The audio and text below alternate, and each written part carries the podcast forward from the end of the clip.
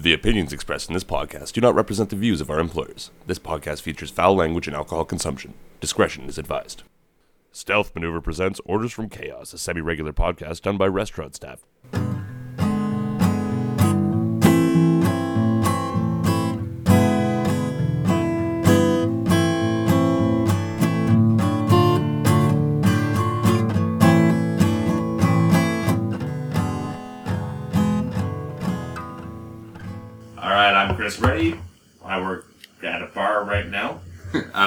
Currently working in a hotel.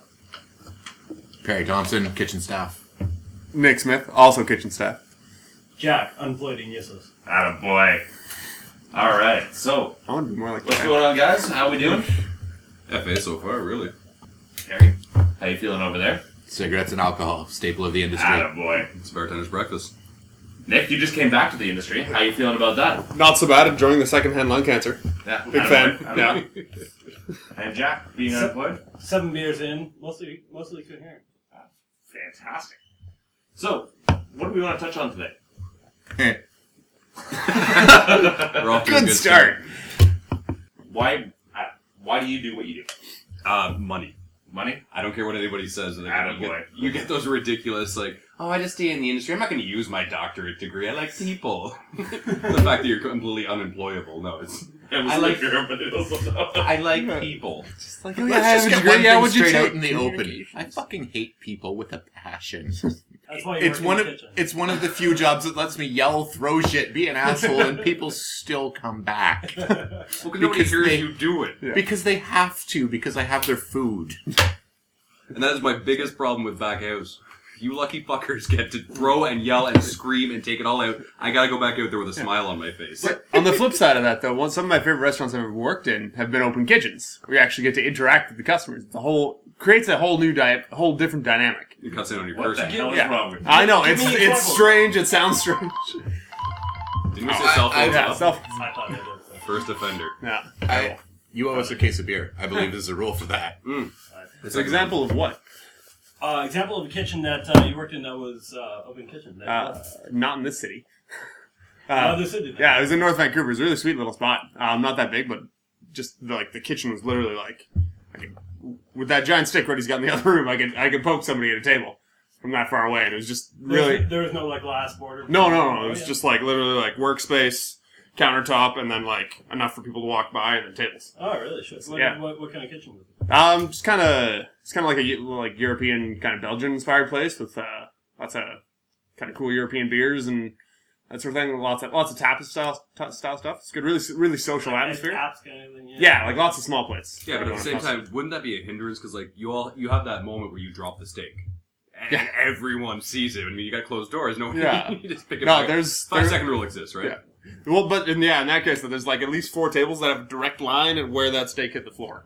If I do drop that actually steak, so- just finished a stint working in four separate open kitchens. This is the first closed kitchen I've worked in in a long time. Yeah, welcome back. It's cool because I can swear like an idiot. Well, and that's that's why I like working on the floor in a closed kitchen too, because if I'm pissed off at someone who comes into the restaurant, boom, go into the kitchen, hiss and moan. But why would you be pissed off? Give me an example of something that would piss you off. Oh, oh, just people in general. I can give you examples of things that have pissed you off. I, I would like to hear that, Perry. Elaborate, my friend. Elaborate. Um, one of the things that I had actually geared on touching on was the culture of ego that seems to cultivate around uh, the chef mentality and how they seem to think that they're some kind of rock star when they couldn't sell out a venue to save their life. They're they're, they're more Bjork than Mick Jagger. Excellent. but it's it's something that's just so pervasive and everybody's got that mentality and that attitude where it, it's just completely not conducive and i think especially for back of house everything is divided into two very separate and unique categories where you either have the people that are there to kick ass do their job get it done and go the fuck home or the prissy little artists who are there to create and elevate and do their just tell bullshitty, faggoty stuff, and then just get out of my way so I can finish doing what I want to do. Yeah, you send them to Moxie's. Right.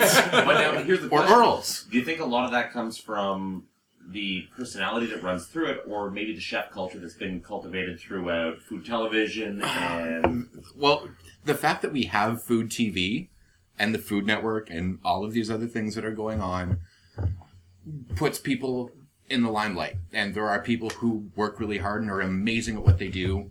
And there are people who are just jerk offs who can talk really good. And there doesn't really seem to be any differentiating. Uh, if you turn on the Food Network at any given time, you're going to see guys like Gordon Ramsay. Obviously, everybody knows who Ramsay is. Everybody knows who Wolfgang Puck is. Total douchebags. I hate those guys. really good at what they do. Yeah. They're amazing. That, in my mind, does not give them just because they're really good at what they do does not give them license to be a douchebag. No. Whether whether they've been Yeah. shit on on the way up or not, like some guys get that suddenly they get the power they've been working for for so long and they feel like they can, you know, fuck everybody else over just how- like they how, were. How many kitchen managers have you guys personally been involved with who have who have been like power hungry bastards who will scream and like throw a temper tantrum at, at any moment? Gordon Ramsay, especially, is that kind of asshole who I hate. Yeah, that's just television in general, and that's kind of his shit. I know, I know, it's, it's Yeah, yeah. his thing, but like every time I see him, he he, he exemplifies everything I hate about working in kitchens. He's like, you know, I want to avoid this guy like the plague. Completely agreed. And the last, all of the kitchen managers I've worked for have been very cool, very together, mellowest, calmest guys on the planet because they realize that it's not worth pissing off every single person that they know and have to deal with every day. And they realize that it's a fucking job. Um, and they probably have a good dealer. Yeah, profit, profit. That I mean- always helps. whoa, whoa, whoa, whoa, whoa! You're saying that alcoholism and drug abuse is pervasive in the restaurant industry? I Never, don't we would believe never it. suggest such a thing. Uh, I think that's a requirement. You're you're a manager. Mhm. Uh, you're a floor manager. Yeah. But I know you've worked for shitty management before. Well, and that's what I was going to say is that the advantage for the the whole chef mentality when they get into the back is that they i i they're getting the monetary the kickback. I mean, they're getting more money for the position that they're doing, and the you know responsibilities and uh, reflected in the paycheck. Front of house is completely different because you've got that jackass that did your job for years, thinks he perfected it, and then is now making less money and hates you for it.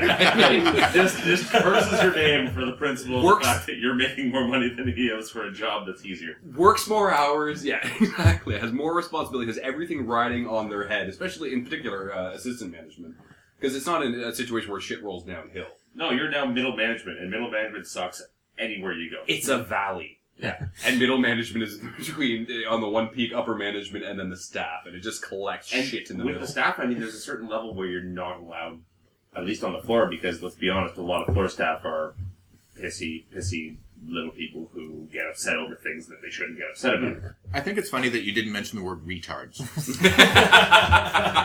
well, you know, I'm trying to be polite, but uh, That's but, the no, I mean, first. but essentially, it's uh, it's that whole thing where you're no longer allowed as a manager to really yell at people, right? No. because labor laws have come in, you're not allowed to go. You're being an idiot. I, I- you might hurt somebody's feelings. Although I've managed both restaurants. What? I've managed Wait, both. wait, wait. uh, People have feelings? you work in a kitchen. You don't understand. I was going to say, you guys in the back don't. Not No. you sold all your emotions. Right, You yeah. Picked up that chef night. oh, I forgot about this. Um, where was I going with that? Um, I don't know. Sorry. But, uh, one of the last days I had at my last gig, um, the most pervasive phrase that actually left my mouth that day was, "Are you fucking retarded?" I start most of my days like that. like just walking into the kitchen or the fridge or any individual section of the kitchen. And the happiest day of my life so far was when I realized that they actually gave me a bar tab for taking this shitty job. life got good. Well, life got numbing. So It's the difference. It's a huge deal. Well, I mean, you look. I look. At I walk into the- work every week and I realize that I had a hundred bucks that I didn't think I had at the start of the week to get absolutely fucking loaded and actually like the people I work with. It was great. I, I've never worked with a kitchen manager, a chef, or anyone in charge of the back of the house who wasn't an alcoholic.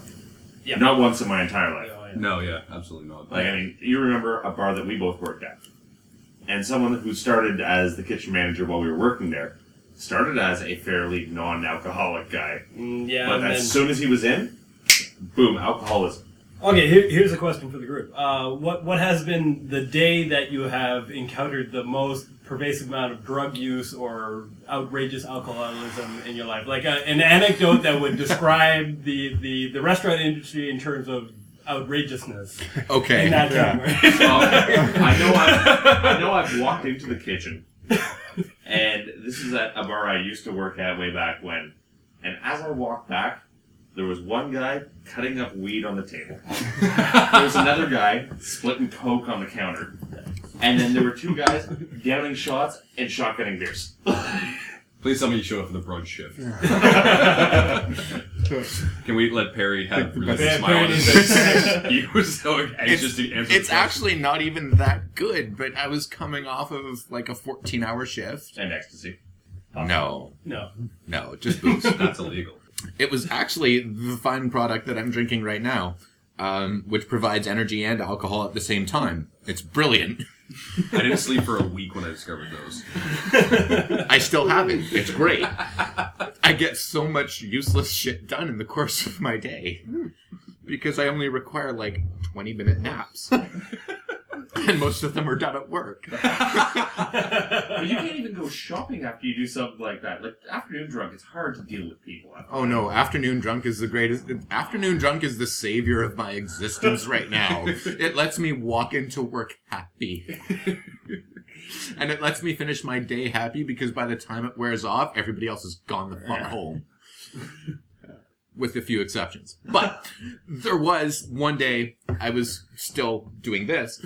Um, I walk out to have a smoke after the dinner rush, and my closer, who was on break at the time, just decided to make himself a pasta. He went out back to eat it, and this guy was with one hand and a fork eating his pasta, and with the other hand doing rails off the picnic bench that we had, had in the break area. And I mean, I took a half hour break that day, and me and another guy just went out and got loaded because there was an LCBO down the street, and we decided to see how many fucking drinks we could chug back in that half hour. And It was a lot. Well, I mean, there was there's a there's a tradition, at least at the restaurant that I was working at, where what you do is you load up beers hidden in the back outside of the restaurant, so that when you go drop off garbages or go out yeah. for a cigarette, that you go you chug a beer and then you go back to your crazy rush. we call it the shuffle. I used to have cans of Guinness stored in the fridge. we didn't serve Guinness. I was gonna, that's a great trick, though, is that because everybody makes the comment like, I'll, "I drink a ton of coffee." Everybody drinks a ton of coffee, energy drinks, anything like that. Um, but I always get the comment like, "Oh, uh, putting Bailey's in the coffee, whatever." Guinness looks just like black coffee. It's fantastic. I Damn, mean, yeah. It's the only reason I Good acquired a yeah. taste for that shit. I think the most pervasive example for me of that was a restaurant back home in my hometown where um, bought the chef slash manager being there or not. Um, restaurant, you know, closing down the lounge restaurant at like 12 o'clock at night. Next thing you know, it's four in the morning. Um, private dining room has Coke all over the table. Um, There's at least two topless servers. Um, two people in the back or in the bathroom doing something with somebody else that they shouldn't be doing something with, and then people drinking copious amounts of liquor from behind the bar that somebody's keeping track of somewhere. And the reason for this happening is, you know, not some like staff party big event. Wednesday. It was a long or night. Yeah, no. Tuesday, or Hey, know, man. whatever works. You but- need to get through Tuesday however you can get through Tuesday. I'm right, like, and it, it didn't even have to be a bad night. Sometimes, like the right person convinced another person that it was a good idea, and then it just snowballs. I am very familiar with this concept, and it's happened to me several times. Someone from Where up- someone with probably in retrospect a really bad idea comes in with what seems like a greatest idea I've ever heard in my life. someone from outside the industry might think that sounds insane and ridiculous, but it happens constantly, all the time. Like I've had nights with me and two other guys working in the kitchen, and the last guy that you would expect to walk in walks in and says, We should get really loaded tonight. You need to create recipes that allow us to get really loaded tonight. and it is what it is. I mean, you can add booze to just about anything as long as you have a bartender who's willing to play with it. I, I, I worked at a um, at a, like one of the biggest uh, one of the biggest restaurants down on York Street.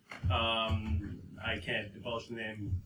We're, we're not saying anything. We're not saying the We're- names, but it was on York Street, and it was real big, and I hate them, and all of you hate them as well. I And you wore and you wore a China hat collar. I wore a China hat colander on my head because I hated them. I'm Anyway, never uh, eating there again. There were guitars on the wall. I'm not saying anymore.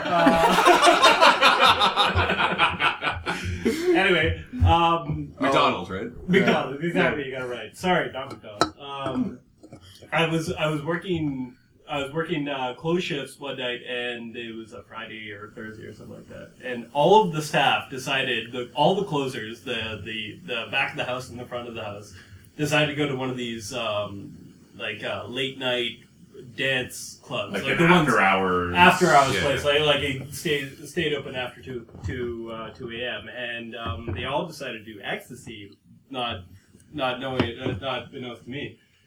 And I showed up the next day for the brunch shift, and I found some guy sitting in the back alley, like gyrating and dancing to himself to invisible music, and he had like a pile. He had a pile of cigarette butts next to him, and he had been there since like 4 a.m. or 5 a.m. or something like that. And he was just like, just dancing to himself. He's as high as fucking ecstasy. Smoking. He was like, man, I can't wait to begin my shift. You know, I gotta, I gotta serve those tables. Holy crap. Can't wait. Can't wait for breakfast. Best day ever. So good shit. And it was up to me and a dishwasher to basically carry the whole operation. Like the bartender was coming down off ecstasy, all the servers were coming down off ecstasy, all the line, the line cooks were like. I think I remember that day. I went home to sleep. Everyone else decided to I think I went and visited you that day at work. You might have. You might Um, have. how about you, Adam? I've only, me personally, I mean, the only time I ever drink on the job, and 100% honest, um, is the day I quit. Like my last shift. Um, when I quit the, the place in Belleville was the only time that I touched liquor. I quit the place previously here in Ottawa was the only time. Um, I just don't, I don't really Well, it's go nuts on the job. there's there's a whole thing about. I mean, I've worked a lot of. Uh, I've worked a lot. Sorry, I our sound man was shaking his head. He doesn't. I like it's tough. Like, But no, no, I mean, it's I've not. tried to give you beer so many times. I know, but it's, it's not that I don't want to. Believe me, I mean, you're around like you're dealing with shitty people all the time. People are yelling at you for things that you don't really understand. It's extremely tempting, but when I start, there's I see a finish line, no, no, but and I've got to get to it, and it's usually three feet uh, from my bed. The other thing too, though, is I mean, on the floor, I, I've gone to one job I had, and it was just sort of like I got called in. And I said I couldn't go because I was drunk, and they were like, "We absolutely need you in here." And this is not the, the only time this happened. I showed up to another place like, "We need you," and I'm like, "I'm, I'm baked. It's two o'clock in the afternoon. It doesn't matter. I'm baked." But no, I showed up to this job, and all the responsibility was taken off me, and that was the most fun I've ever had on a shift Mm. behind the bar. But then I worked at another place where I got drunk on my own shift, and it was the worst time ever. I was paranoid. I'm like, okay, so I'm drunk, but I gotta make sure that all my numbers line up. I've gotta make sure, and it's just it's the worst when you're working one of those nights because you have to be responsible for yourself, and due to, as you know, the Ontario liquor laws being so Strict. horseshit. Arcade. uh, is well, the, Draconian? we have we have some of the strongest Hey. laws versus like Saudi Arabia. Yeah. Um, but we That now- might be a little extreme. not at all. Mm. No, not at all. From a culture that's not allowed to ingest alcohol, defend Where- your position. Legally, two drinks, you're drunk. You are not allowed to get drunk at a bar in Ontario. It is completely illegal. And if someone were to catch you drunk, license is taken away. but that's that's like. Aren't allowed to drink. But that that's Oklahoma. Really? that's letter of the law. You That's know, all like, I do that, if I'm you in know, Oklahoma. oh, absolutely. What else are you gonna fucking do in Oklahoma? It's it's standard. It's standard practice. Go to like- Blockbuster, fucking subscribe to Netflix, and screw Block- like sorry, stone sorry, bunnies. Sorry, block what? I'm sure they still have Blockbuster in Oklahoma. Is that They like- don't have Is that like bandwidth. cassette tapes? or perhaps No, it's like eight Cylinders? track beta. Oh, baby. All right, all right. Let's change it up a little bit. Um, we've all got. The book. I know I do. we've all had that. We, we everybody has that one story of like the most annoying or obnoxious customer, person, situation, staff member that you've ever been in. Ready? I know you've got a couple. oh, I'm with you. Give me your favorite. Alright, my favorite has to be the shrimp tail guy. Yeah. So, this guy comes into the restaurant, he orders food, he's got his nose up his ass the entire time that he's eating. Uh, I walk over after I drop off his pasta with shrimp in it, and I go, Hey, uh, so how's everything over here? Big smile on my face. Plastered on there, but it's still there. and uh, he goes, Well, everything is delicious, but the shrimp tails are a little crunchy.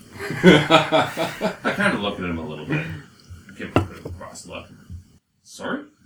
And I laugh, and he goes, No, I'm serious. The shrimp tails are too crunchy for my liking. Were the shrimp was it breaded? No, no, it was just it was shrimp sauteed Yeah. in a pan I'm pretty sure I made that pasta too.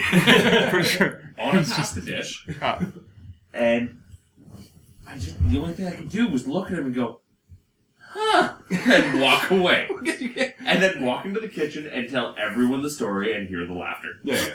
Because you can't really be like, well, I will correct this right away. I will make it again with softer shrimp tails. Why no? Yeah, here. Let, let me just go back there and take care of this for you. Now, coming from a kitchen perspective and a fairly high volume kitchen perspective at certain times in my life, we can probably all testify to the fact that we actually get paper cuts from shrimp tails. Yes. They're rigid, bastardly little things. I got a sliver the other day from a shrimp tail. so you guys can actually answer this one. Why do we insist on keeping the shrimp tails on? Aesthetics. Aesthetics. So it's nice because it looks nicer. 'Cause- Also, and so you can find the shrimp because also, picky people who want what they paid for, they're gonna get their dish and they're gonna dig for those six shrimp that they were told in that dish, and it's a lot easier for them to find. When than I the shrimp order tails dish- I was tails numbered. I order shrimp dishes, and the first thing I do is hunt for those shrimp, but it's only because I don't want to chew down on shrimp tails. okay, the real reason is that we're all really, really lazy, and detailing shrimp is the second Oh, worst yeah. job you can And get. that makes way shrimp? more sense Uh, than. Yeah, and plus uh, when you think about it, how much Squeezing the turd out. handwork, Yeah, how much no good. handwork goes into taking the shrimp to. You're just thinking about that. Some, I mean, because I know what kitchen guys look like. No offense. I don't None want, taken. I don't uh, want your hands all Offense, over. Matt. None taken, believe me, I know exactly what I look My like. hands are seventy percent clean. Yeah, thirty percent are trying to take the shrimp off the tail. Are you kidding? I'm the guy that leaves work at the end of the night going, fuck, my hands are disgusting. I don't want to eat anything I make. How about yourself? I had mine. Christ, would have been about a month ago now. I mean, I have a bunch, but it, this fuzzy platypus came into my bar. Just for clarification, we're actually substituting names of cute, fuzzy little animals for things that For we things that are extremely really hard. want to say. Too offensive for us to even say here. Regardless, uh, this Here we go. uh, fuzzy platypus came into my bar with her friend and uh, sat down, and walked around for like 15 minutes trying to find a space in my completely empty bar. But anyways, they go off into the one corner, they sit down. I walk over and like, ladies, how are you doing this evening? A big smile on my face, plastered, of course. Um, and the girl says, "Can I get uh, two shots of Jaeger without the Meister?" And I went, I, exactly. I went, and she went, "What?" And I went, "I'm sorry. Try that again. Wait, what do you want?" She, Can I get two shots of Jaeger without the Meister? I'm like, maybe she's confused. She's young. I mean, she's like Yeah, yeah. 20, 21. I was like, "Do you want like Jaeger without like the Red Bull? Like, you don't want a Jaeger bomb? You don't want just the Jaeger?" She's like, "No, no, no, no Red Bull, no Meister, just the Jaeger." Like, I'm the idiot.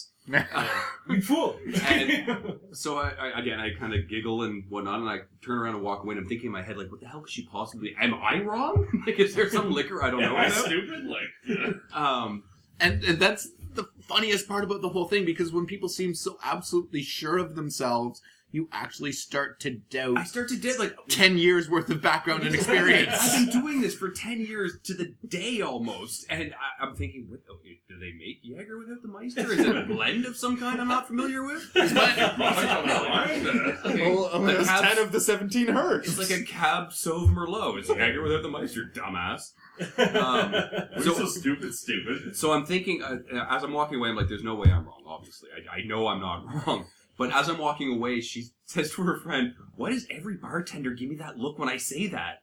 This has come up, and no one has given her shit about it. And that's our fault as industry staff. That's really where we drop the ball. Someone needs to tell her. Well, no, it's not. Our job is not to tell them that they're wrong. Our job is to tell them that, yes, absolutely, pat them on the head and say, okay, I can do that for you. And I And did that. At this exact moment, I feel that this is the role of kitchen staff to come in and be the harsh dose of reality that every idiot on the planet needs. We needs. should have a, a button that just rings a bell, and it's it, it just brings out the kitchen staff to go. It, Yeah, it's like an old role playing game. Summon asshole. well, no, we have that. We just crack a beer and kitchen staff run out. Um, Did I hear the but tap? anyways, so Are this, you- are this, you- this is how I solved I the don't problem. run for anything less than a full bottle. this is how I solved it. I went to the bar and I got uh, peppermint schnapps. It's clear, right? And it has kind of the same flavor to it. So I walk over and I brought it. She's like, "What this?" Like, I- I'm solving her problem, and she's really still bitchy with me, being the fuzzy platypus that she is. and I said, "Well, no, that's that's Jaeger without the Meister." And giggling to myself inside. I mean, I'm just killing myself. Um, but as I'm walking away or whatever, she said, "See, they can do it." I get back to the bar to observe this fucking great creation that I just create, like this thing that I've just I'm going to experience for the next five minutes and be able to tell all, all you lovely people. Um, and then some guy walks in, and I walk up to meet him, uh, and he sits down at the table, and he says, "Hey, what are you ladies drinking?" And she said, "Jaeger without the Meister," and he went. "Eh."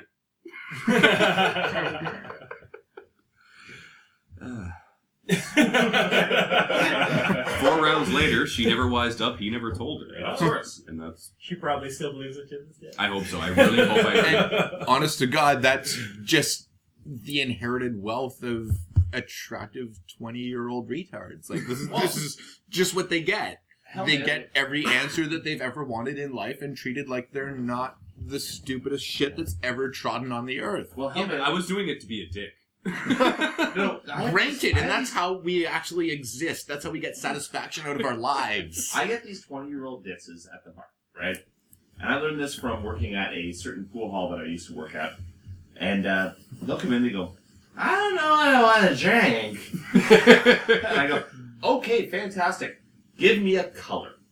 And bar owners love me because most of that drink is just 20% alcohol that costs about $6 a bottle. yeah. But really, it's, I'll mix in these drinks that are these vibrant colors. And I go, you're stupid because you're drinking water. You got a little bit of vodka at the top, and no one's the wiser. It, it tastes strong.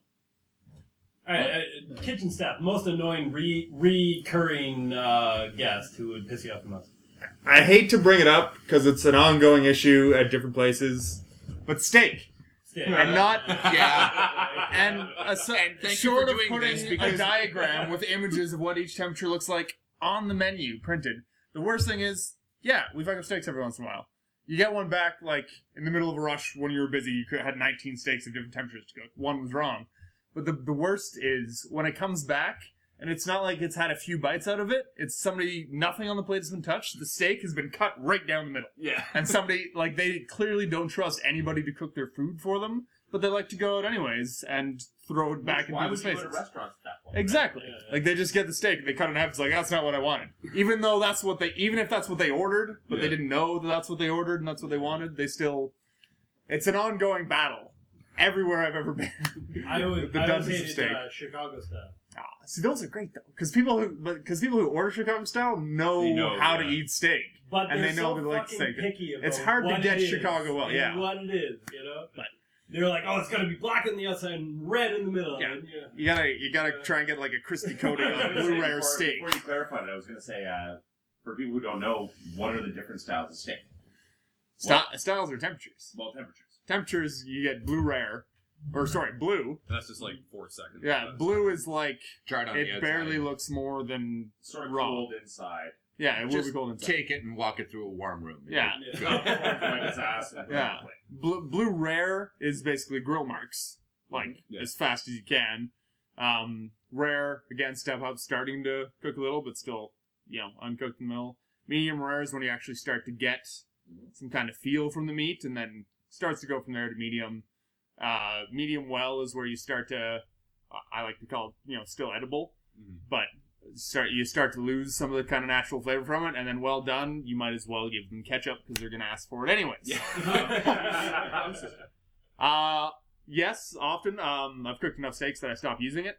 Um, now it's kind of become a mixture of that and um, color. Of the juice that le- leaves the steak, Uh, which is not explain the, su- the thumb system for people. As don't. much as customers. Sorry about the juice thing. As much as customers like think when they don't like blood on their plate, it's not blood. Yeah. That the when the cow was slaughtered, it was drained of its blood. Yeah, that it's- is water that Mm. is colored. Yeah. Like, that's it's how- water mixed with muscular. Exactly. Yeah. There's no But blood. explain the thumb system who for wants people to who The don't thumb- know. I- the thumb I'm sure system. at this point people can Google the thumb system and they'll figure it out. Yeah. Quick thing though, you take an open hand, you press on the the meatiest part of your hand.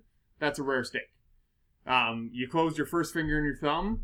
That gets you up to medium rare, and then continuing with your second finger, um, gets you to medium, and then third finger medium well, pinky finger and thumb is well done. You'll find that the muscle just kind of stiffens up as you move along your hand. It's just kind of a basic, kind of a rough way. It's not always exact, depending on the kind And of steak. It varies from cut to cut. Yeah. And Some some steaks like a tenderloin that pretty much doesn't work. So, you know, in all my 10 years of experience in the restaurant industry, I've worked back of house rarely. Like, I'm talking like deep frying chicken wings and uh, french fries. Uh, but I barbecue when I go up to the cottage. One Corona is medium rare. it's a good way to do it. Yeah. and that's the best possible gauge. Well, it's whatever works for you, right? I mean, it's whatever you choose to gauge. I mean, it's the same thing with uh, with food times, going into the kitchen and dropping off food. It's whatever works for you to go. Okay, when do I expect this food to come up? And whether there's problems going on or not, Yeah. what what do I time it based on? Yeah. And for me, a lot of the time, it's how many times do I go to the table and go, "Hey, how are things going over here?" Yeah. And if I go three or two times, I'll go, "Okay, the food should be up around this area." Because I mean, I dick around in the middle, and Yeah. And the, the problem, though, with having systems like the thumb system mm-hmm. or things to check is that there are other factors that can totally screw it up. Like absolutely. if you take cold steak straight from the fridge and throw it on the grill, it's going to completely change everything. Yeah. And depending on if it was rested before, and if it almost rarely you find places that rest a steak afterwards, after it comes off the grill, which is can change everything. Yeah. Also, sitting in a heat lamp that can boost it up like two temperatures Yeah. of a steak. It sits there for like two minutes, Yeah. sort of thing. So there's too many other factors for it to be a sure system, but it's just kind of a baseline to go on. All right, if we're going to be doing this and like complaining about the industry and whatnot, and Jack, we haven't heard from you in a while. Um, we should also educate the people listening. That, that, that's what I'm Okay, thinking. We should probably go into the education So area. please, Jack, tell me one thing customers should know coming into a restaurant, dining room, lounge, bar, whatever. Um, well, probably the most uh, the most important is that the drinks that you get and the food that you eat is not going to be exactly the same as the one that you get at home. Yeah. Right? If you make yourself uh, a martini or a Caesar or something like that at home, the one that you get from the bartender is not going to be exactly the same, and complaining about it will make no difference. And um, if you if you make pasta or you know cook a steak or something like that, it's going to be different. That, mm-hmm. that, like you know, if if if you're used to cooking yourself meals seven days of the week, except for that one month, one day every three months, and you go and you complain like there's just no point. No, I You know why bother? Why why go out? It's going to cost you more. You buy yourself a bottle of wine, it's going to be three hundred percent more expensive than Yeah. anything else. If you're like, you know, why why bitch about these things? Well, that's yeah. Why ruin it if you're already making the commitment to go out? You know, Um, I will say, here's one. People come up to me all the time, being that I've been serving and working in restaurants for, I guess it's around 13 years or something like that. Everyone comes up to me and they go, how can I do things so that people don't fuck up my food and they don't do nasty things to my food and how can I not piss people off? You honestly get that all the time? Oh, all the time. And it, it- there's a few things that I'll tell. You. Number one, if you don't want to piss off your server, here's here's the big part. Sometimes we're just angry. Sometimes the person that's serving you is angry just for the sake of that they're at work and you walk in the door and they don't want to serve. But the best way to not piss off the server is never ever snap at them. Oh, obviously. you, Never mean, you snap. mean like finger- Yeah, all right. that's Snap or- or finger. Kind of like I'm going to Perry right now to grab me Yeah. a drink. Uh, I've got a coin in my hand right now. If you're at a bar and you tap on the bar like this, guess what? Your bartender hates you. I've never seen that actually. I've never seen Um, the other thing too, though, is that I've worked in a lot of restaurants, and I've seen someone fuck up food once. that. I've only seen someone purposely mess up food and make it sort of disgusting, and even then, I don't really think it was that gross. Once in my 13 years of working, most people will not risk their jobs yeah. for the Most sake of people- screwing up people's. Oh, they'll do half-ass job, half-ass That's jobs fine. like every day. but, Yeah. you know, But no one will do a lot of like very few people will do- intentionally bad No, rarely. Or disgusting things. Like very, very rarely will you see people actually do disgusting crap. Waiting is a bad example of what the restaurant industry is because very few people Yeah. do that sort of thing to your food and or drinks. I'm sure you remember, Chris. Um, going back, going back a little bit. Uh, Bomb. Oh, Ground I zero. sure do. I can never forget that day. there, there was a guy. Uh, I, I used to work wing night at a place uh, in the Glebe, and there was a guy who would always complain about the suicide wings and how they were not hot enough, right? Oh, And I've had there's these always guys. one of these guys, right? These guys. I've had these uh, guys several times. Yeah. We decided Place up there for the girls' specifically for this guy, we go to the we go to a specially hot specialty hot sauce place, and we'd order and we get like the the things that were behind block glass, like the place you gotta like sign your life away to buy. And we bought uh, Da Bomb Ground Zero, which had a picture of a like a, a mushroom cloud on the on the, and it was insane. And uh, we gave him his pound of wings, and he, he made it about two two things through and like gave up. And I decided rather cruelly to uh, to pick on my friend here, Chris, by Hello. by taking a nacho chip and putting four drops on it. I'm gonna tell you. I let me tell you something. I don't like extract sauces, which is what that is. it was horrible. It's, um, the bomb is an extract sauce, which means they take it down, they take it down, they take it down to Yeah. just heat, and it's no flavor. I couldn't. I I, I was known as the no taste bud boy for a You long were. time. eh, For my, my life. That thing killed me on hot sauce for a year. I ate it, and it wouldn't go away, and the heartburn wouldn't go away for an hour. and then after that, if I ate anything hot, it would bring it right back up. It was It- not okay. in, in your defense, you asked for one drop. I give you. I did, and I only I, I did it once, and I did it in front of the customer. He uh, this was the guy that came in, the, the shots guy. He came in and was just like you know tequila, and he wanted he called it like a f- crazy wolf or something like that, which is all your white bar liquors, uh, gin, vodka, and white rum. And he was just and the the hardest shot I could come up with. This guy was drinking and downing and fucking staring me in the face when he was done it. I was expecting a cringe or something. Like I'm coming up with ridiculous stuff set of you know this short of like uh, rocket fuel yeah. and this guy's downing it. So I went to the trusty Google and typed in worst shot on the planet. You can do it. It comes up Brave Bull. And what you do is it's tequila and uh, I want to say Kahlua, Yeah, Kahlua. and then you wipe the bar and you squeeze the rest in. Oh, Yeah. I've seen So, that. I- I've I- seen someone do. I'm in a busy nightclub. I um, so I mean I've been s- Also I've take been the ser- bar rail. and Yeah. pour it. I've been serving and I've been pouring and I've been spilling all night. So I mean, you've got the trap, which is just filled with you know Baileys and peach schnapps and beer and Wow. wine, and it's just and the bar, which I've been wiping down, and we can smoke in the bars at that time too. So I mean, there's a good collection of, of cigarette ashes in that. So I wipe the bar and I squeeze it in, and it's just it's. What's a color worse than black? sadness. Yeah, Murder. it was just Despair? It was just evil. Somehow simultaneously brown and gray. Yeah, it was just evil came out of this bar rag. Anyways, I topped it off, and I mean a good quarter ounce. So the guy, "Eh, I'm gonna do it. And he drinks it, and he's hammers his chest, and he's like, "Woo!" You know, because you got to do that after you do a shot. You got to, you You know, got ex- you got a posture, right? yeah, you got to exclaim to everybody that you're an asshole. Um, he's definitely getting kicked out soon. Oddly enough, this is why I started working in kitchens because I couldn't proclaim to the outside world loudly enough, without scars on my forearms from burns, that I was a huge asshole. Um, I will say, the worst thing I've ever seen an owner do to an employee is to Jack over here, which was he just he just finished a shift. He worked what an eight hour shift or something like that. It, I, I came in I came in to pick up my paycheck and they were slammed and I went into the kitchen to help them and like you know to help out with the rush and I worked. It was a I- wing it night, wasn't right? eight hours, but, it, was like, it was like I, a wing night that you were in. I wasn't being paid and I just went to help because you know I like people. So And uh, yeah, so the bar, I'm sitting there because Jack's going to take out his paycheck. I figured I'd have a drink, wait for him to finish. He'd just sort of help out during the rush. I can have some booze, and then he'll show up and we'll both drink, and it'll be a good time.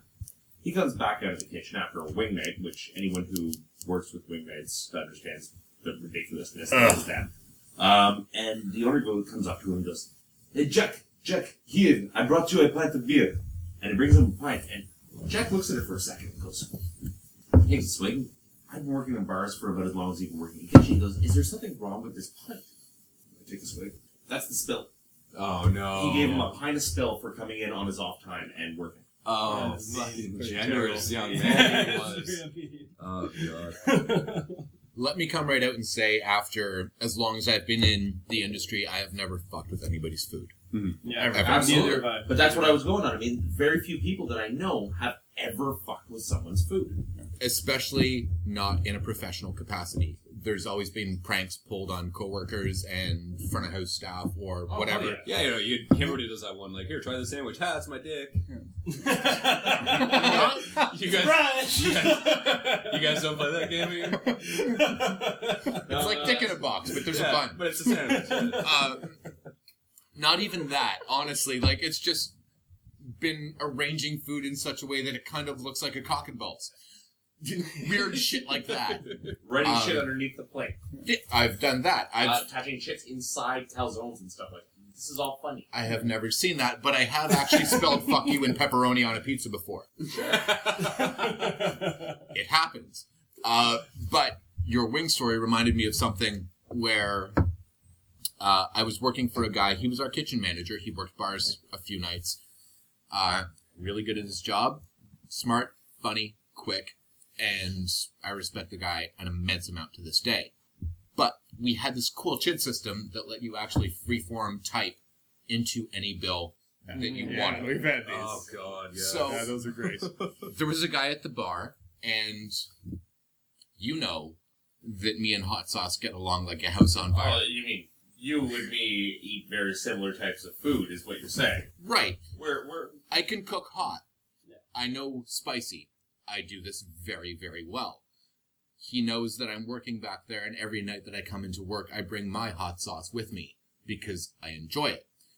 He also knows that this guy at the bar who just ordered wings as hot as he can make them has never contended with me working in his kitchen that late. so this guy that's now talking shit about his kitchen and their inability to make spicy food is now going to come up face to face with me. So I get a bill that comes through the printer that says something like, I don't care what you have to do, burn his fucking mouth.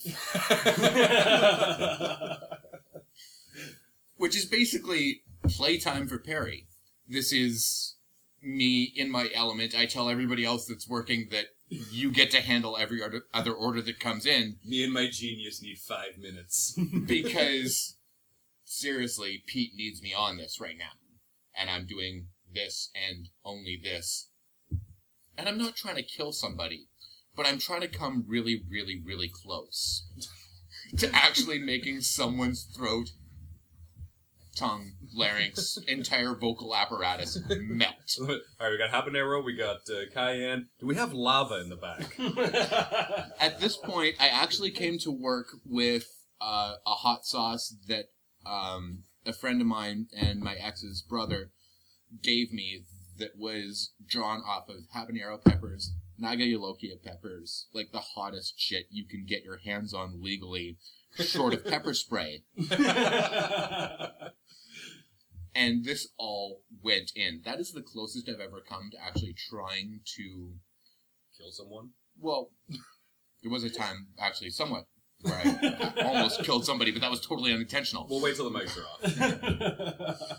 Um, there was, though, uh, that that was the closest I've ever actually been to fucking with somebody's food, but it was because they wanted it, even though they didn't actually want it. Yeah. They thought they did. Nick, you're up. Yeah. Uh, actually, sorry, on topic of fucking with people's food or not, remind brings me back to open kitchens and other people not thinking that that's a good thing. Yeah. Being in an open kitchen, customers tend to trust you because they can actually see you. I get like the amount of food that gets sent This back or is a complained to you here is like it's so much less than another kitchen because they can't see like they can't see the kitchen or who's talking about the food that they just sent back. They don't want to mess with you because you're right there. And when somebody comes and is like, "My steak was overcooked," they can just you can look around and see who doesn't have a plate on their table and be like, "It's you. I know it's you." So people don't want that kind of interaction.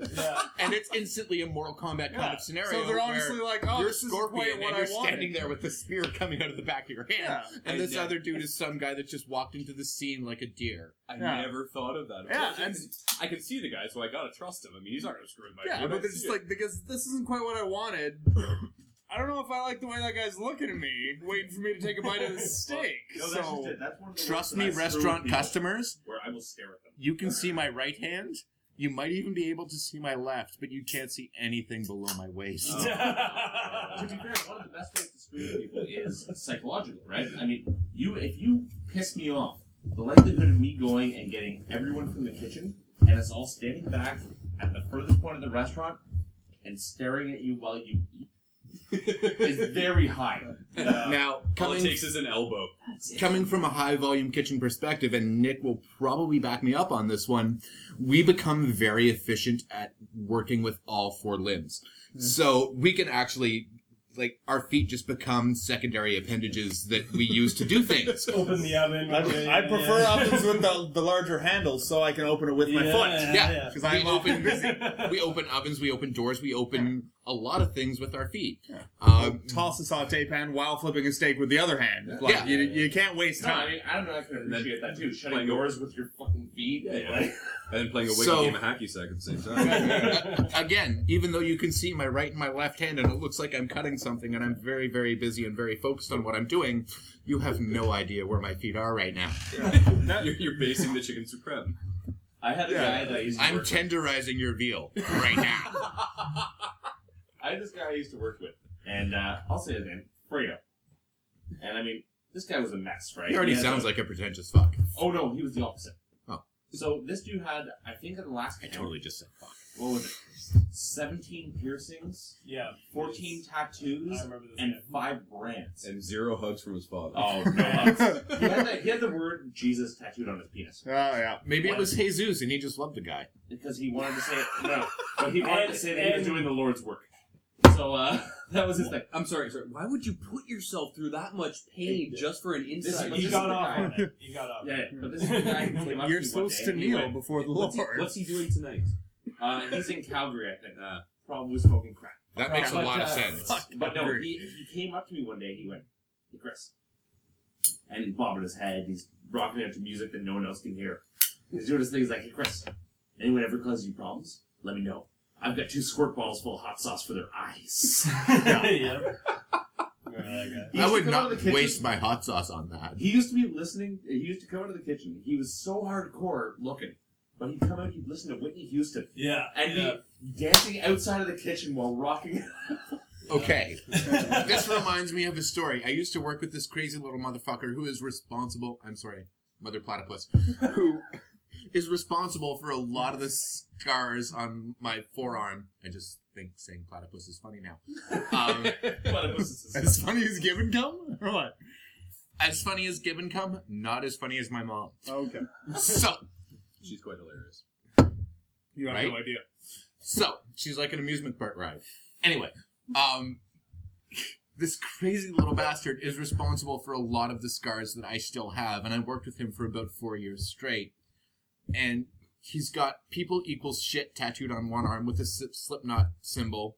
His ears are gauged out. He's got goth tattooed across the back of his neck. He is a really intense looking little dude. He's like five foot six and twitchy as a squirrel on speed. But in the middle of a dinner rush, this crazy hardcore metal guy who would show up every day in a Slipknot shirt, Slipknot belt, Slipknot fucking pants, Slipknot So everything. uh, he has a Marilyn Manson tattoo on his other arm. He is still one of my best friends to this day. I love the guy to death. But in the middle of a dinner rush, he would have his iPod on, and one earphone came out one day, and I just fucking with him because I'm working right beside him and we got along. Grab it, stick it in my ear, thinking I'm gonna get some amped up, motivational, angry, punky, metally kind of shit, and it's fucking Rihanna. and from that day forward, I just can't look at the guy the same way. Nothing makes me want to make a Southwest salad like Rihanna. Yeah. Well, it- he, he's fast as hell, and I just kind of I was expecting like Bad Brains or Black Flag or mm-hmm. Slipknot or something super high speed, and I got fucking Umbrella. so, something on the topic of screwing with people's food or not, and also about how we work in the kitchen. Something more insulting than dealing with customers is when you get either a server or a clueless manager coming in, being like, "This is for this regular customer, or this special person. Make sure oh, it's perfect." Yeah. Like, that is like that's the worst thing we can hear. We do everything we can. Yeah, because you're not to- doing a good enough job. No, it's already, like no. Okay, you're right. I'm gonna stop making the shitty food I've been making for everybody else and make the I actual food we're, everything up on my regular this food we're supposed to serve just for this guy. It's like we're not. We don't go out of our way to do less or more for anybody. We try to put out the same quality shit for e- every customer. It's like walking. It's like in- we don't like or hate any of them. We just want to make the same thing. All right, Nick. same. I know you've been half-assing all night, but we've kind of got a special guy here. He's the like. It's we don't have like a special up a notch. It's like So- all the food should be the same. I know you've been cooking steak a long time, but could you please go back to Yeah. the touching the finger thing? Yeah. well, let's say I so- could forgive a server for it, but so- when a manager comes at me and he's just like, "This is for the boss," like make sure it's Now- good. It's like, fuck. So As guys, a complete and total counterpoint to that, if we have a big party that comes through and there's 16 people at this table and we're doing our best to make perfect food and make everything right for everybody, there is one person at that table who is potentially more important than everybody else.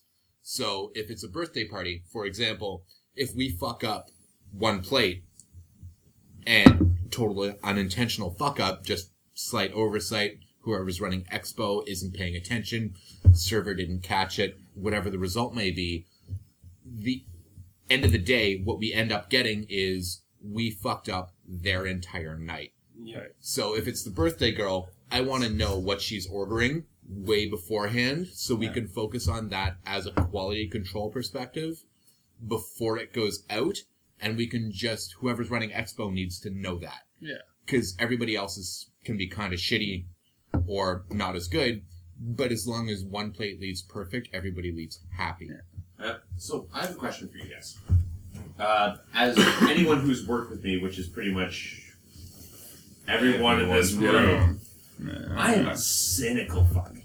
I'm a really, really like You pissy, moany, cynical fuck. You were born that way. No, no, that, that's not true. But I've noticed that's also a trend within our industry. I mean, you look at the kitchen, there's a lot of cynicism. You look at the floor, there's a lot of cynicism. Why are we like that? Why why do we? Can I say it? I blame the YouTubes. That's very possible. Uh, the Honestly, I. I honestly think that we like everybody was like a cynic inside, but then it became mainstream. It became cool. You have the bartender mm-hmm. hates you. I've seen a bunch of rants from bartenders doing exactly what we're doing right now. This is what you need to do, and blah blah blah. And our job is so hard. And but I mean, that's, you, you get that anywhere. I mean, re- I, I worked retail for years, and I hated people. Hell, if we did But- if we did paper pushing for a, for a living, right? Yeah. We'd say our job is really hard because we have to sit and look at paper all day and push it across the desk. But I don't understand the whole cynicism because I, I know we, we all said it earlier we all hate people, but at the same I mean they're these people that I despise. At the minute they walk in, I'm like, oh look at this fucker. Of course he's gonna sit by the window by himself. he's gonna take a table at four for one because he's important. And he's gonna steal the my Ottawa Sun when he leaves. I judge this cocksucker the minute he walks into the bar. Um, but he's paying my rent. Yeah. at the end of the day. realistically that's the thing now i kind of tangential narrative to this i have a sweater i love my sweater my sweater says something to the effect of fuck god believe in yourself now By something to the effect of that, you mean exactly exactly right now what happened to me a little while ago is i ended up after work going upstairs to the bar because I wanted to get drunk, and the bartender that was working up there is really cool, and I like hanging out with him. The other bartender's super cool. I like hanging out with him and chatting with him. So I just head on upstairs. No harm, no foul. I'm wearing a sweater. So some dude decides that this is going to be the focus of his entire evening's wrath. Is the fact that I'm wearing a shirt. now, when faced with two choices, I have on this hand the security guys who are massive mountains of scary looking motherfuckers. I can think of one specifically. You know exactly who I'm talking about. He's like six foot six, probably about 320 pounds, and he's terrifying. He is also the nicest man on the planet, but nobody else knows this because they just see huge black dude. and He is the nicest guy. Oh no, no, there's two of them. Oh wow, really? There's two of them where okay, now we're just getting racist. But What? No, no, no. There's two black guys that work at the. But But I- at the bars specifically that we're talking about, Yeah. which are like scary looking motherfuckers. They look are like they should be the, the nicest defensive guys end for in the Raiders. world. Like seriously, these guys should be cheating and playing defense for the Raiders. This is what they do. They fuck shit up for a living, but not really because, I, honest to God, I think they adopt Legal gerbils. boundaries. I, Within their licenses. I, I think, honestly, after speaking to these guys as individuals on a few separate occasions, I think what they do after they get off work is they go home and they, like, take in stray hamsters and nurse them back to health.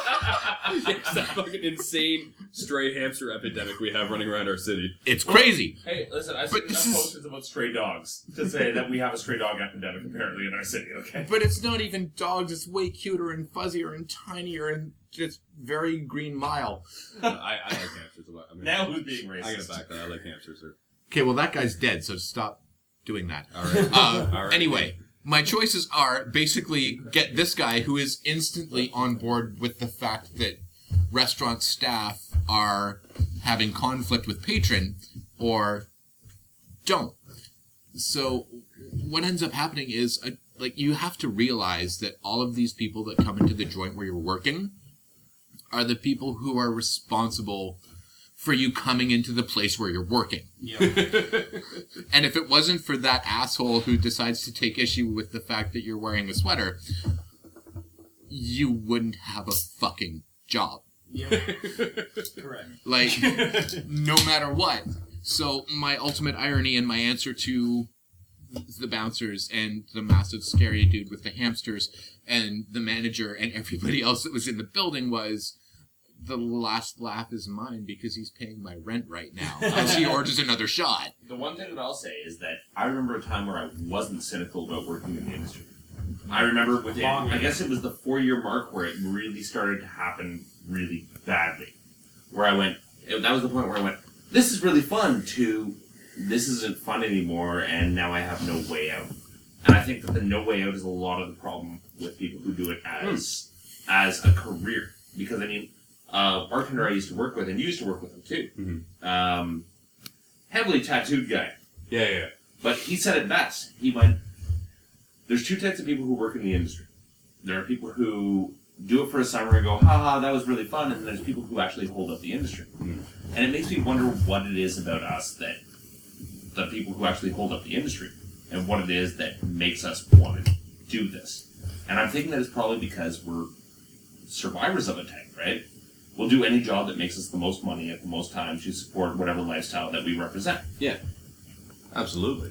Well, I- I, I, don't. I'm totally in tune with that. Uh, You guys are back of house though. You, you, Rock, you, paper, scissors. don't get This is the thing. We don't the- get like if it's crazy, shitty, worst night ever busy. We make the same amount of money as if we made two plates of food. And that's the thing. It's that's not- the difference between the front of house and the back. I mean, the main thing between Yeah. the front of house and the back of house is, I mean, that we do this because you do have those crazy nights where you walk in with three hundred dollars in your pocket and you see a huge bottle of Jack. But then again, you also, you also have those nights where you make fifteen dollars. Yeah.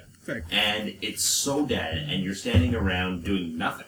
But plus your base salary, you know, you, the, you at least What? there's. But no, no, the base salary. Hey, dude, they like get at least less not- than minimum wage. Yeah, we make less than minimum wage for what Well, we okay, do. well, okay, you, You guys know, know I'm this good. better than me. What what is Fuck what the base salary? What is the base salary right now today? Eight dollars and twenty-five cents, right? What is minimum wage right now? $8.90. Ten something? Eleven? Ten something. Ten Ten something? change. Ten Ten change. change? 10.50? Okay, okay. Yeah. I think so. But we make minimum wage, or less than minimum wage, because we're, Server we're tipped minimum out. wage. You make Yeah. server minimum wage. because we're tipped out upon the the fact that we make tips as a living. We're expected to be tipped out. Um, now there are nights where I'll serve like Sunday night. Just recently is a perfect example where I served one table. I was And there. I ended up looking at my manager and going, you know what? He was working the bar, and I said, you know what? Just take the table and pay for my food because it's not worth me being here. Yeah. It's not worth the twenty four dollars to be working on an hourly wage to make the ten dollars on the tip that will not cover my food that I'm going to pay. See, but with that said, I mean, that's where that, that weird cynicism comes from. Um, because, I mean, we're busy, we hate it. When it's dead, we hate it. Yeah, there's no- there's no there's middle no ground. middle ground, absolutely. And that's the thing that I hate about servers, and I mean, especially when in this, we're going to get talking about it at some point.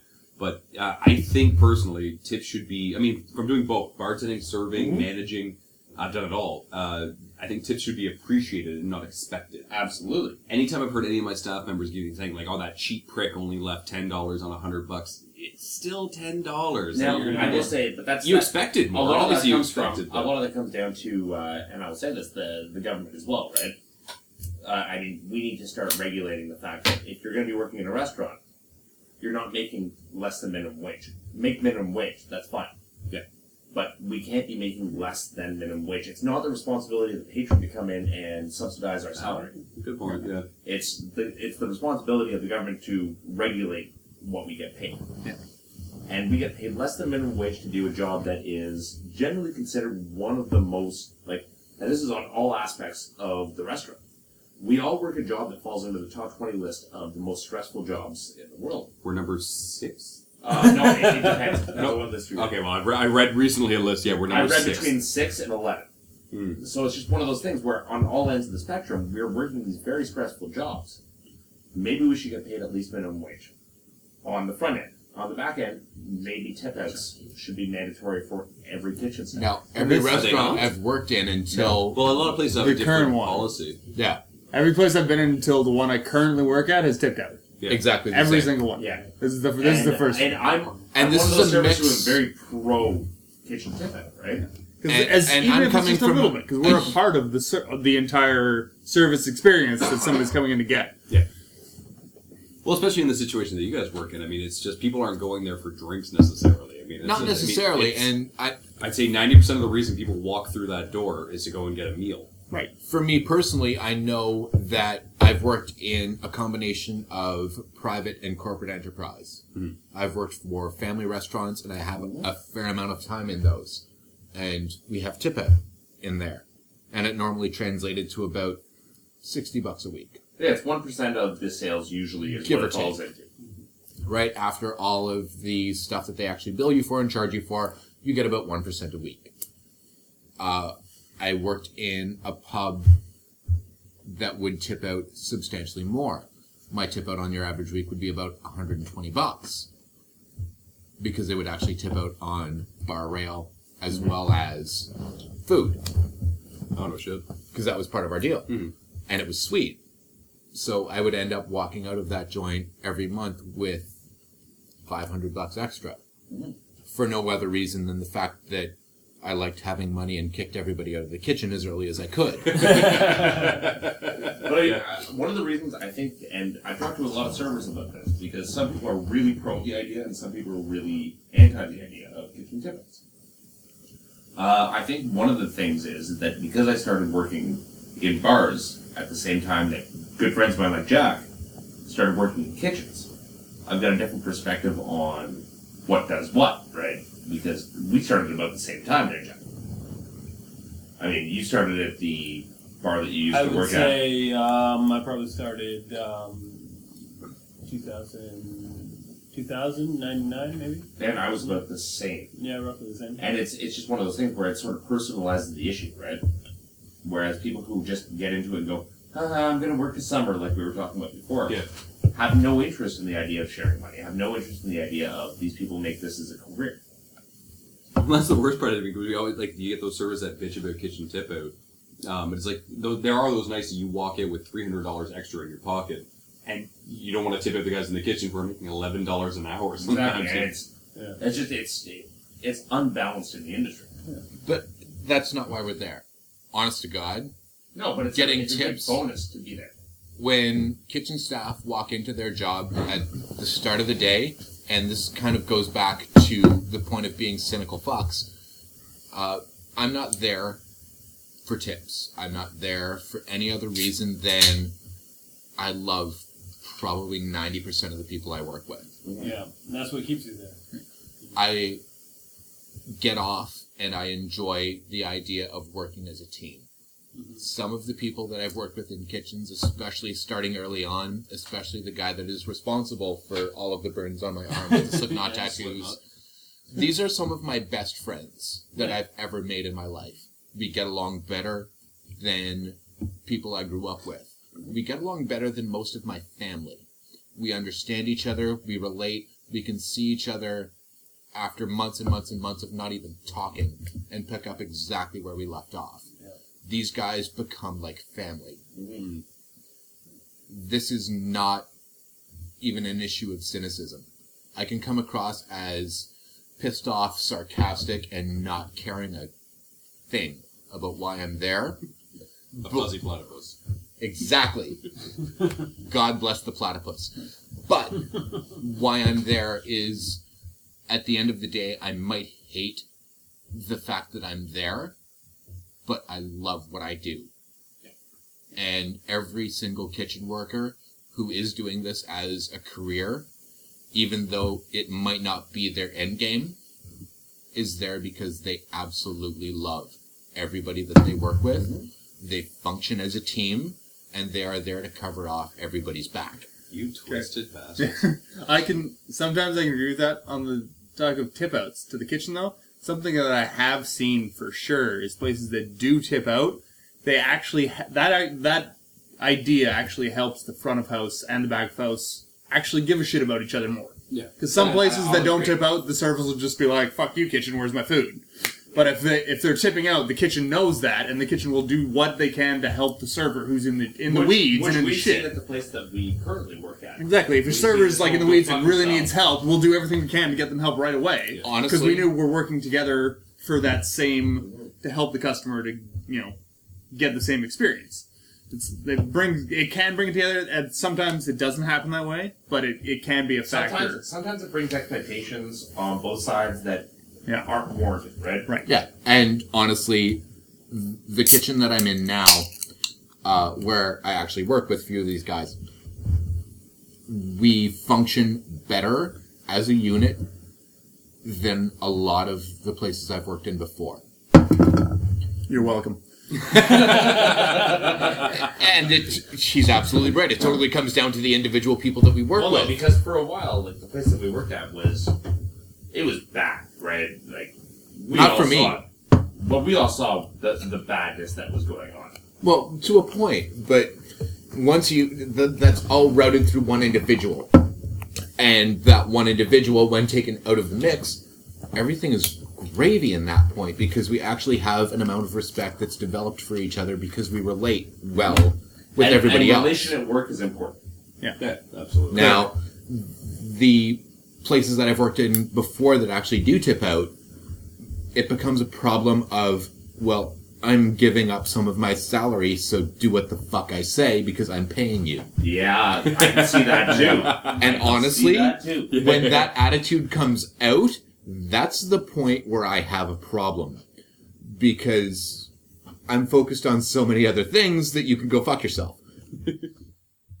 uh, you're not paying me. You're just kind of doing me a favor by kicking back what you're making. And whether you suck at your job or not, that 1% that you kick back to me is fairly inconsequential to you but is the difference between me having a good night once a week, once every second week, Or whatever it is, having a pack of smokes in my pocket, paying my rent, whatever it might be, a little bit of extra cash. And one of the managers that I worked for put it out pretty cleanly. All of the servers that we're working with and all of the servers that we're working for, according to their mentality, most of them are college, university students. They're doing this part time. They're cute. They have tits. People give them money. This is how the machine works. This is how the Yeah. mach- This is how the machine let's- perpetuates. And let's be honest, I mean, uh, from Adam and I, we're the, we're the only ones in the room that really have perspective. Uh, as guys in the service industry, we work ten times harder than women to try to make money. Ooh, I don't know if that's fair. Uh, it's I, okay, well, fair. yeah, no, it, it, I've worked with some fantastic. Oh no, there's there's wonderful servers on both I mean, sides of the they gender bust scale, their ass. right? But I mean, Like, in terms of okay, getting the job and getting the tip. I mean, statistically, women will get they, they will get a thirty percent larger. exactly. Dude I'm doesn't want to tip you because he thinks it's gay. I But that- fucking told No, that no, story earlier. No, Exactly. but that's just And it. that- I mean, like it comes down to the fact that we and you can talk to anyone who's been in the industry for a very long time, and the consistent trend is is if they're guys, we tend to work harder for the tip. We have to smile bigger. We have to. Or you have to pick and choose your tables. I'm Well, and I mean, you gotta go for that. That's like dick hungry cougars. Well, like shaving listen, today's. I've got the best I name did for the exactly Dick two Cougars. female cooks. My name is Ready. Amazing. All right. I walk over to a table of Dick Hungry Cougars and I go, "Hey, how we doing, ladies?" And they and they go, "Oh, what's your name?" I'm like, my name's Ready. And boom, it's done. Middle name, willing and able. But it's all about it's all about judging your tables, Yeah. right? And it's what everyone does. See, I've only. oh, on sorry. that topic, best thing ever happened to me about an open kitchen, I picked up while working the line. I don't know. Very nice. And we're not telling this girlfriend about this podcast. The opposite. But no, I've seen that. I've had that. That was a Uh, long time ago. I was so excited because it's like I'm a cook. Cooks don't get to pick up while they're working. I'm like, come on, this never happens. only when you're out back smoking. And those are the worst to pick up. The ones that teach you in the back alleyway. Yeah, yeah. You work here? There was there was there was Look. nothing classier than a bathroom blowjob. Okay. Bad lighting and back alley shots are your best friend when you're a kitchen. I, All right, we, we just took a went to a really dark place. Okay, okay, That's huge. evolving pretty quick. Huge, massive uh, subject change. Um, clockwise around the filthy table. Who, who, uh, what is the most outrageous anecdote that you can explain of you not giving a fuck at the place that you were employed and you were working? Okay, I got one. You got one. All right. So I was working at a pool hall where we were allowed to do a lot more than any other bar that I've ever worked at. Sure. And uh, the owner's son and I were both working. We were both working the bar. It was a fairly busy night. And this girl comes in and she goes, Hey, how's it going? I go, I, I, I, not bad. How are you? She's like, not bad. I want a beer. and she's got her boyfriend right behind her.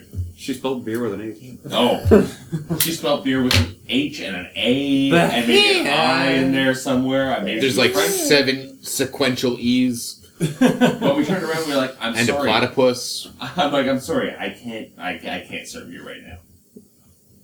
She goes, "Well, fuck you!" And she takes a pint glass off the bar and throws it at the back of the sink. So we look at the boyfriend and we go, "Listen, man, we can't serve your girlfriend anymore. She's she's done." He's like, "Oh, I know. She dragged me up here." Okay, fantastic. You explain that to her. He tries to explain it. She gets angrier. Finally, him and I get so frustrated that we turn around while she's running down the stairs. goes, Call it what you want to call it. She's a fucking alcoholic. Get the fuck out. and he laughed, and he laughed all the way down the stairs. I had uh, I was working at a bar in my hometown, and uh, the patio was yeah, the patio was open, and I was relieving a girl in like 15 minutes. But I, sat, I went. There was a bunch Yeah, of you were. yeah, I was. Yeah, yeah. Anyways, I was taking over Yeah, you were. girl in 15 minutes. You know who else takes over? I was relieving a shift. I, anyways, I was on fire in 15 minutes. And the girl working, I was out on the patio having a smoke with uh, some of the regulars. And this guy, I have no idea who the hell this guy is. Um, but he was there and uh, got his bill. And um, he, for some reason, decides to educate the, the, the bartender at the time. He was like, Do you know what tip means? And she's like, Excuse me? He was like, It's an acronym. It's to ensure prompt service. So if you give me prompt service, I'll I'll tip you. Well, blah blah blah, and away she goes. And she has no idea what the fuck he's talking about. She just wants to go home. It's like three o'clock in the afternoon. She's been there since six. Um, so I'm sitting. He has no idea that I'm the bartender that's going to be taking over the shift and continuing on his tab. So I went, actually, asshole.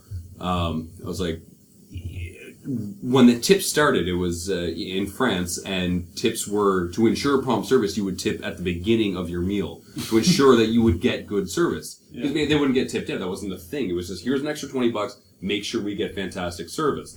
And I was like, so I hope you have deep pockets because I'm on in fifteen minutes. Barry? Um, the amount of fucks I could give, realistically, I love when a story starts like that. From the day I started, have been consistently declining. Um, but there has been days where I walk in at eight o'clock in the morning to prep for a lunch service, and it somehow ended up with me taking a close shift. So I was there till about two o'clock in the morning. So the amount of fucks I could give, really, and I don't really know a good way to start this. Basically, it ended up with me calling the line, organizing all the sections, organizing all the orders that are coming out, while working the saute section, drunk off my ass with headphones in, listening to Bad Religion and Bad Brains. Uh, Rihanna. No Rihanna. I, I, I don't recognize that as a valid thing. But just rocking out to punk and yelling at people and throwing shit and still kind of drunk. That's pretty much how I live my life right now. Okay. the nicest part about the place where I'm working now is that they actually let me play music through speakers and not through headphones. Everything else is fairly con- consistently the same. All right. How about you, Nick? Um, I think the best one I have is team effort between me, and myself, and the chef at the time. Um, numerous places I've worked because of my stature. Um, I've been de facto bouncer at a restaurant that doesn't normally Well, have a true, 'cause, bouncer. I mean, Nick's you're a fairly big you're like gentleman. Six foot one. Six and- three. No, Nick's like six three. Nick's Yeah. taller than I am. Yeah. Six three, like And like two thirty five You got kind of some weight thing. on you, Like big enough that like if there's a problem, they'll be like, "We need you to Give come him and old stand elbow." by the bar while we tell this drunk guy to leave, so he doesn't cause any trouble." yeah, yeah. Customer at a table, slowly getting more and more belligerent the more drinks he has. Gets to the point where the server has to ask him to keep it down, and he tells the server to fuck off. This is the this is the line. This is a pretty quick line for my boss at this time. He was, he was really good, great boss for this kind of thing. He hears this. He's he goes takes me with him. Goes out to table me and is just takes the bill with him. He's just like, "Here's your bill. You've had enough. You're done. Please leave." The dude like freaks out and like starts swearing, and he's like. No, this is this is crap. Like I never get this. Like I'm gonna tell all my friends. He's just like, great. Please don't come back and never bring any of them with you. You know, what? I've had a few great. places I've worked at like that. I- Yeah, and there the were- boss- There were guys that threw pint glasses into booths. There were, Yeah, yeah. and you just go, you know what? Stay out. Don't don't bother coming back. Yeah, bring this, your friends. This There place were was the places- best for that because they would be like, if anybody calls shit, it'd be like, you're being a douche and you're embarrassing yourself. So, Sorry. like, you're embarrassing yourself and your friends, and you clearly don't get that. So please don't come back. Yeah. And like, we had Tell all your no friends, tolerance please. for that. It was Yeah. it was awesome. It was amazing. So I got I got to give this story on Canada Day, uh, or the day before Canada Day. Uh, there was this guy that came into the bar. He was sitting there going, "I used to work on the rigs," and he was trying to be a tough guy. And throughout the night, he was being an asshole to a couple of the girls that were sitting at the bar and doing all that. And I've been keeping a tally in my head because I don't know a single bartender who doesn't keep a tally in their head about all the asshole shit some one customer does. It's like a Rolodex. Yeah. Absolutely. But eventually he dropped a drink into my ice well. And one of the worst things you can do is drop a drink into your ice well. Yep. now that thing's gone. The entire ice well is dead. You gotta, you gotta toss You it are all now out. going, I need to melt all this. I'm putting grenadine on it. It's done. Now, this being explained, the ice well is the source of your ice for the entire The night. entire night. Uh, I had to go to the corner store and pick up ice Oh to replace it because our ice machine couldn't handle Wait, it. hold on. You couldn't send the dishwasher to get a big old No, because they- twenty liter bottle They of were they were This- absolutely from the ice. destroyed. This is a topic we need to address in the near future, which is sending rookies for stupid shit like ice mix. Oh, yeah, Can we that's please talk key, about that that's next key. year? Okay, and so green grenadine. Yeah, that's I go out great. and I buy this stuff. I have my manager at the time, my assistant manager, I guess, watch the bar while I'm gone. I pick up about seven bags of ice, and I drop it off. And the guy asks me, "Do you have a margarita maker here?"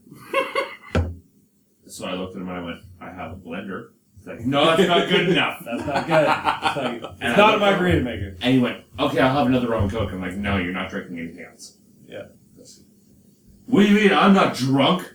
I'm like, I don't care if you're drunk. You're an asshole. You're gone. Yeah. It's done. um, and then he talks to my manager, and my manager says, and we all know my manager. Yeah. But he says, without a doubt, he went, "No, he's kicking you out because you're a prick." Good man. Good man. and uh, but I mean, we don't really have. It's the the big word or the big term in the service industry is that right to refuse service for any reason. That's not true at all. It really is. Like it's it's it's horseshit that we tell ourselves to make ourselves feel better. Mhm. But every once in a while, you get a manager who understands exactly what you've been through. Yeah. And this was that guy. This was that guy who went, yeah, he's a dick. Get it. All right, so sending rookies to get stuff.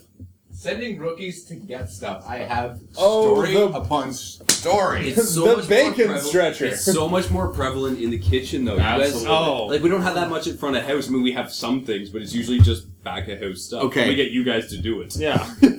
and completely, but conspiring level to level Yeah, yeah. is what really makes Well, 'cause this you work. ex- you get excited the week before. You're like, "Fuck, there's a new guy coming in. We're gonna. Ah, how can we fuck with him? Like, how can we make this kid's Let's first day? ruin this How can we make this kid's first day fucking miserable? Never Yes, 'cause mind all new guy. restaurants know this, so they they'll automatically help you when you send them there. No, exactly. Never mind new guy. I had a dishwasher who'd been in my restaurant for two years. He'd been there longer than I was actually running the joint. But I walk in and me and Slipknot dude, who's responsible for all the scars on my arm and all of this other shit that's going on in my life. Yes. Yeah, I just felt the need to express that.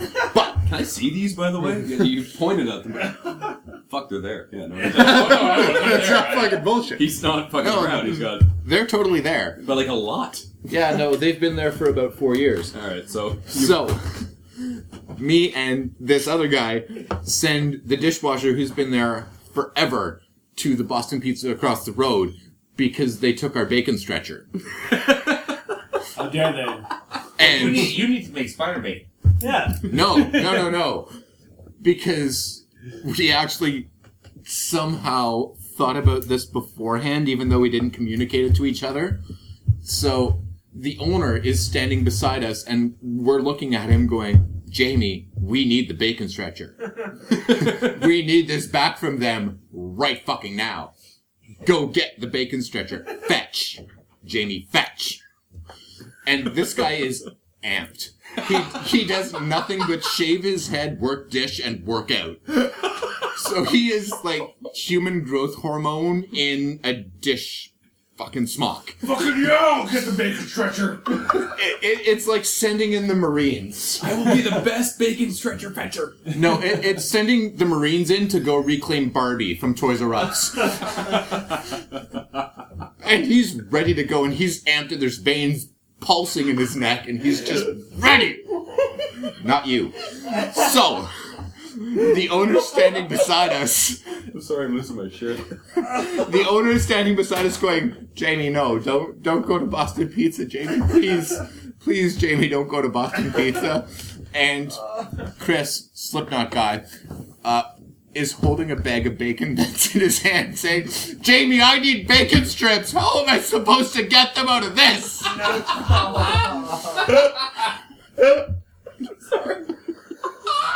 and he was gone. Like You know a what's bad when even the sound guy is on the floor laughing? like a bolt of bold human growth hormone lightning. Just gone. Uh, we sent Jamie for ice mix. We sent Jamie for green grenadine. We sent Jamie. Uh, we've we did a lot of horrible shit to that guy. All right, guys, listen. I'm Um, going to be the bearer of bad news on this one. We got to end this thing pretty soon. We've Yeah. hit about an hour and a half on our conversation. I, I expect to go on a little bit further, but I'm giving the word right Ten now. of it is a pre warm up. Continue. Ten of it's a pre warm up. We can edit this.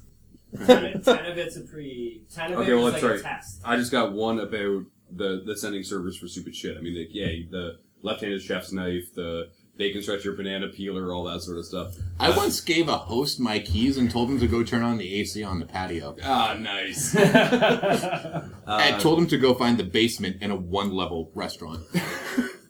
Uh, clear food coloring was another good one. But Mm. actually, at the restaurant you guys are working at with the current uh, assistant manager, um, when I was working there as the AM, um, he, uh, he I think he was online at the time. Yeah, he would have. Um, but we wanted to play that joke. There was somebody that came in and, you know, and then the general manager came up and he was like, all right, tell whoever the fucking new person was to go and get powdered ice mix. And the guy was like, what, what are you talking about?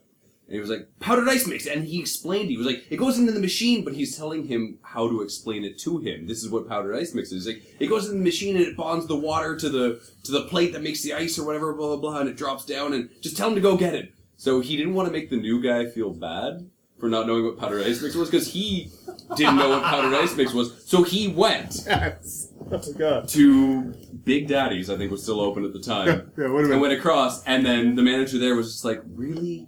Fuck! Like you've been here for so long, you know better." And he came back, and I'm giving I'm giving him shit. I'm his boss this time. I'm like, "Where the fuck were you? Like we needed you." He was like, "Well, the, the GM sent me for." Powdered ice mix. I was like, are you fucking kidding me? Do you have any idea what that was? And he was like, well, no, yeah, it goes into the machine. And but then, as he's explaining it, I start to think I've never once refilled the powdered ice mix, and I start feeling bad, like I'm the cause of this problem.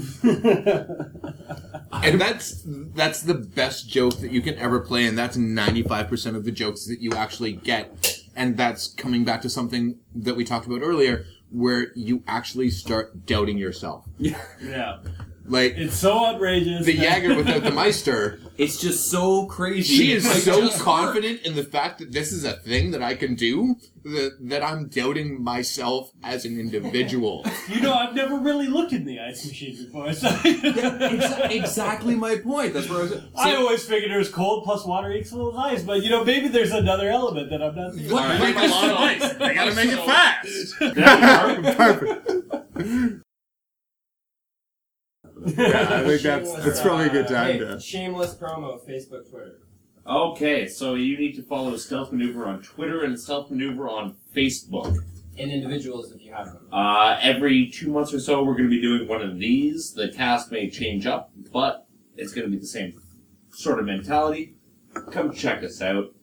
I may not. No, Jack is going to disappear. He's going to go to South Korea. Uh, I thought of that. Uh, I'm pretty good on a computer. You can Skype you in very easily. That would be Okay. wonderful. Uh, I thought about that. But these boys, these guys are awesome. Thanks for checking us out, and have a good night, guys. Awesome.